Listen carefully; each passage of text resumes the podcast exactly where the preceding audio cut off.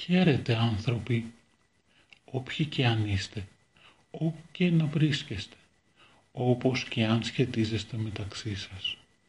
Ανθρώπινες σχέσεις.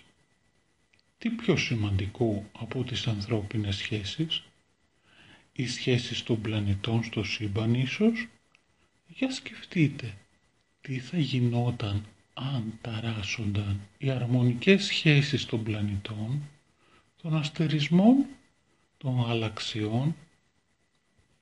Για φανταστείτε το λίγο. Σας δίνω λίγα λεπτά μελωδικής σκέψης.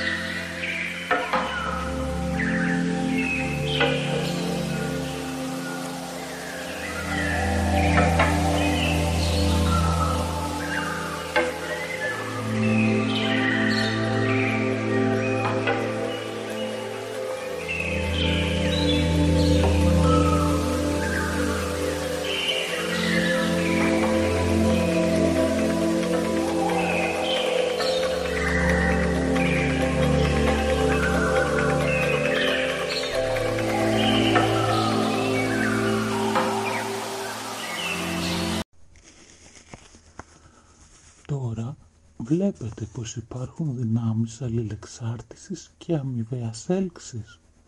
Αυτές διατηρούν την τάξη και τη συνοχή των πλανητών, των ανθρώπων, του κόσμου μας. Είμαστε ένα είδος μαγνητικής και αποθητικής μηχανής και λαμβάνει και στέλνει συνεχώς μηνύματα και κύματα στο νου και στο υποσυνείδητο των άλλων ανθρώπων.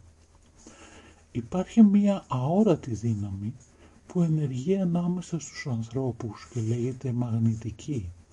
Αναπτύσσοντάς την γινόμαστε εμείς οι ίδιοι μαγνήτες για τους άλλους. Φιλία λοιπόν. Ως τώρα μιλήσαμε για τη φιλία όπως γεννήθηκε από τον τρόπο σκέψης και την οπτική του Πυθαγόρα. Ακολούθησε ο Πλάτωνας με τη δική του οπτική καθώς και ο Αριστοτέλης, ο καλύτερος μαθητής της Ακαδημίας του Πλάτωνα. Έβλεπαν τη φιλία ως μία από τις πραγματικές χαρές της ζωής και θεωρούσε πως για να ζήσει κάποιος μία ευτυχισμένη ζωή χρειάζεται μία πραγματική φιλία. Με δικά του λόγια έχει πει «Η φιλία είναι ένα είδος αρετής ή τουλάχιστον συνυφασμένη με την αρετή. Εκτός όμως από αυτό, η φιλία είναι και πράγμα πάρα πολύ αναγκαίο στη ζωή του ανθρώπου, γιατί κανείς δεν θα προτιμούσε να ζει χωρίς φίλους, έστω και αν έχει στην κατοχή του όλα τα άλλα αγαθά. Γι' αυτό, ακόμα και οι πλούσιοι και εκείνοι που κατέχουν αξιώματα και πολιτική εξουσία πιστεύουν ότι η παρουσία φίλων είναι πολύ μεγάλη ανάγκη. Εξάλλου, οι άνθρωποι στη φτώχεια και στις άλλες δυστυχίες τους πιστεύουν ότι το μόνο καταφύγιο είναι οι φίλοι. Επιπλέον, οι φίλοι συνδράμουν τους νέους ώστε να τους αποτρέψουν από τα λάθη και προκειμένου για τους μεγάλους στην ηλικία τους φροντίζουν και να πληρώνουν τις δυνάμεις που τους λείπουν.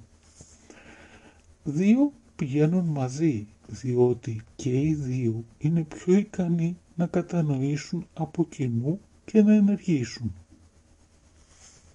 Ο Αριστοτέλης υπογράμμισε δύο συνηθισμένα είδη φιλίας που βασίζονται περισσότερο στη σύμπτωση παρά στην πρόθεση. Η πρώτη είναι η φιλία που βασίζεται στην ωφελημότητα. Σε αυτό το είδος φιλίας τα δύο μέρη δεν τρέφουν αληθινά φιλικά συναισθήματα, αλλά διατηρούν τη σχέση τους γιατί αποκομίζουν ωφέλη. Αυτή η φιλία δεν είναι μόνιμη. Όταν τελειώνουν τα ωφέλη, συνήθως τελειώνει και η φιλία.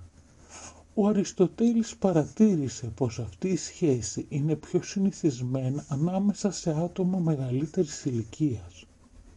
Ένα σωστό παράδειγμα τέτοιας φιλίας είναι οι σχέσεις που φτιάχνουμε με συναδέρφους στη δουλειά.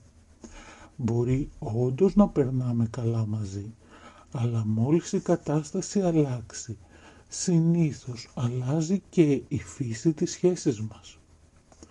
Αντίστοιχα, το δεύτερο είδος συμπτωματικής φιλίας βασίζεται στην απόλαυση. Αυτό όμως είναι πιο συνηθισμένο σε νεαρούς ανθρώπους. Είναι το είδος φιλίας που παρατηρείται ανάμεσα σε συμμαθητές, συμφοιτητές και ακόμα που ανήκουν στην ίδια αθλητική ομάδα. Η πηγή της φιλίας είναι πιο συναισθηματική, αλλά ταυτόχρονα είναι το είδος της φιλίας που συνήθως κρατάει λιγότερο. Μόλις τα ενδιαφέροντα των φίλων πάψουν να είναι κοινά, σταματάει και η απόλαυση και κατά επέκταση η φιλία. Συνήθως αυτό συμβαίνει επειδή μεγαλώνουμε, οριμάζουμε και αλλάζουμε. Οι περισσότερες φιλίες ανήκουν σε αυτές τις δύο κατηγορίες και ενώ ο Αριστοτέλης ποτέ δεν τις χαρακτήρισε με αρνητικό τρόπο, πίστευε πως το μικρό βάθος τους περιόριζε την ποιότητά τους είναι καλό για την ακρίβεια, είναι απαραίτητο να έχουμε συμπτωματικές φιλίες, αλλά μπορούμε να τα πάμε ακόμα καλύτερα. Η τελευταία μορφή φιλίας που κατέγραψε ο Αριστοτέλης είναι η καλύτερη από όλες. Αντί να βασίζεται στο συμφέρον ή στην απόλαυση, το τρίτο είδος φιλίας βασίζεται στην κοινή εκτίμηση των αρετών και των ιδανικών ανάμεσα στα δύο μέρη. Είναι οι ίδιοι οι άνθρωποι και οι αξίες τις οποίες αντιπροσωπεύουν που αποτελούν το κίνητρο διατήρησης των φιλικών δεσμών. Συνήθως αυτή η φιλία κρατάει με χαρτέλους, αλλά για τη δημιουργία της απαιτείται η ύπαρξη ενός βασικού επίπεδου καλοσύνης στον καθένα από τα δύο άτομα. Σαν να μην έφτανε αυτό, απαιτούν χρόνο και εμπιστοσύνη για να σφυριλατηθούν σωστά. Οι άνθρωποι που δεν έχουν ενσυναίσθηση και δεν νοιάζονται για τον συνάνθρωπό τους, συχνά αποτυγχάνουν να αναπτύξουν τέτοιες σχέσεις και καταλήγουν στα πρώτα δύο είδη φιλιών. Ο κάθε άνθρωπος έχει περισσότερες πιθανότητες να πετύχει αυτό το επίπεδο φιλίας με κάποιον που ξέρει πολύ καλά. Τον έχει δει στη χειρότερη φάση της ζωής του και έπειτα τον είδε να την ξεπερνάει. Το ίδιο πράγμα ισχύει και για τους φίλους που αντιμετώπισαν και ξεπέρασαν μαζί τις ίδιες δυσκολίες. Πέρα από το βάθος και την οικειότητα που προκύπτει σε αυτές τις σχέσεις, η ομορφιά τους κρύβεται και στο γεγονός πως συμπεριλαμβάνουν τα πλεονεκτήματα και από τα δύο προηγούμενα είδη φιλίας. Είναι ωφέλιμες και απολαυστικές. Όταν σέβεσαι τον άλλον και νοιάζεσαι για το καλό του, χαίρεσαι και μόνο που είσαι μαζί του. Μπορείτε να βρείτε πράγματα που θα διασκεδάσουν και τους δύο σας, αλλά και να βοηθήσετε ο ένας τον άλλον. Αυτές οι σχέσεις απαιτούν χρόνο και προσπάθεια, αλλά όταν ανθίσουν οι καρποί τους είναι η εμπιστοσύνη, ο θαυμασμός και το δέος, δηλαδή η πιο γλυκή καρπή που έχει να μας προσφέρει η ζωή. Ο Αριστοτέλης είδε την αξία των συμπτωματικών φιλιών αλλά η προσωρινή τους φύση τον έσπρωξε να τις απορρίψει. Στα μάτια του δεν είχαν γερά θεμέλια. Γι' αυτό το λόγο επιχειρηματολόγησε υπέρ της καλλιέργειας ενάρετων σχέσεων, οικοδομημένες σε καλές προθέσεις, προσπάθεια και αμοιβαία εκτίμηση του χαρακτήρα και της καλοσύνης που έχει η κάθε πλευρά. Ήξερε πως το πέρασμα του χρόνου δεν θα μπορούσε να φθείρει μια τέτοια φιλία. Αντίθετα πιθανώς θα την ενίσχυε. Για τον Αριστοτέλη λίγα πράγματα πλησίαζαν την αξία μιας τέτοιας φιλίας. Και η σκέψη του έχει βάση. Σε τελική ανάλυση, οι δεσμοί που δημιουργούμε με τους άλλους διαμορφώνουν την ποιότητα της ζωής μας. Είμαστε και γινόμαστε τα άτομα με τα οποία συναναστρεφόμαστε.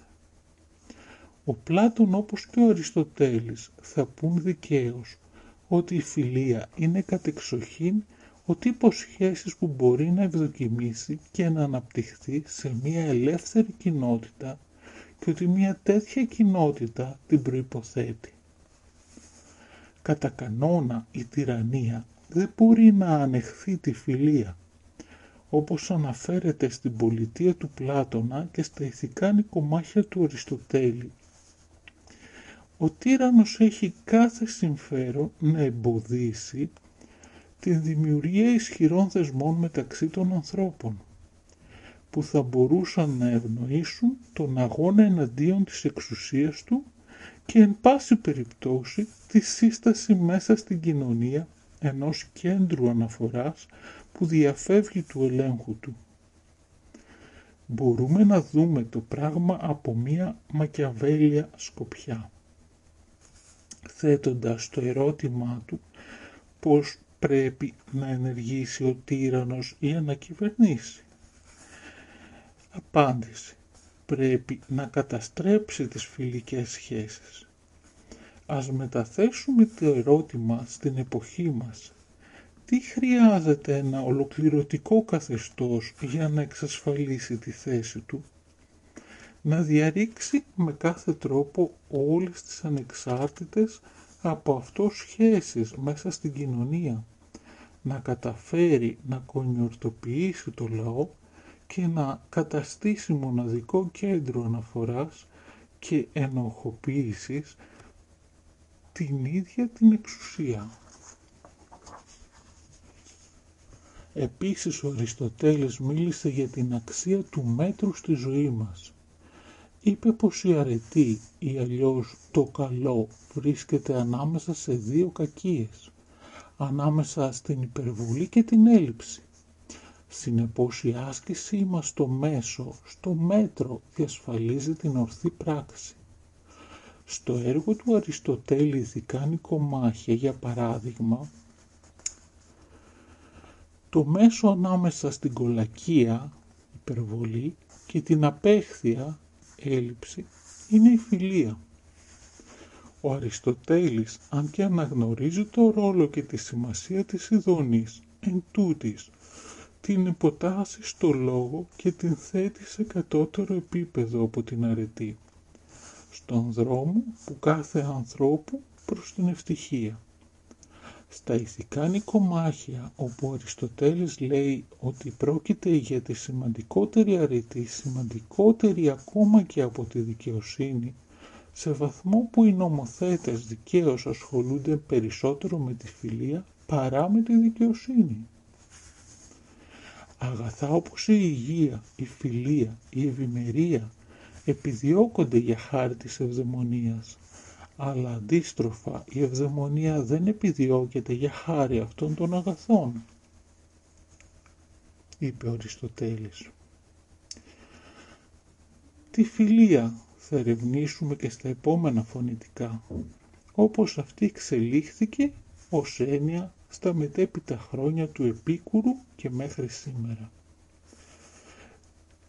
Κλείνω με σκέψεις του Αριστοτέλη και μονάχα η φιλία των εναρέτων είναι αδιάβλητη, γιατί δεν πιστεύει εύκολα κανείς τις συκοφαντίες εναντίον ενός ανθρώπου που δοκιμάστηκε πολύ καιρό από αυτούς.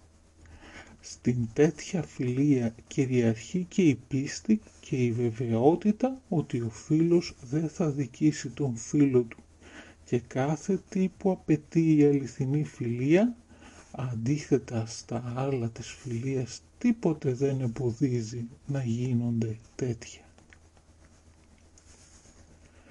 Λέει ο Αριστοτέλης στην αρχή του δεύτερου βιβλίου των ηθικών νοικομαχίων. Οι αρετές δεν υπάρχουν μέσα μας εκφύσεως, ούτε όμως και είναι αντίθετη προς τη φύση μας η γένεσή τους μέσα μας. Η φύση μας έκανε επιδεκτικούς τις αρετές, τέλειοι όμως αυτές γινόμαστε με τη διαδικασία του έθους. Κάθε λέξη και έννοια που αναφέρθηκε είναι λιευμένη από βιβλία, ταινίες, τέχνη και άρθρα που διαβάσαμε. Μας ωφέλησαν και γι' αυτό και τα δημοσιεύσαμε στον ιστότοπό μας που θα βρείτε στα σχόλια αυτού του φωνητικού.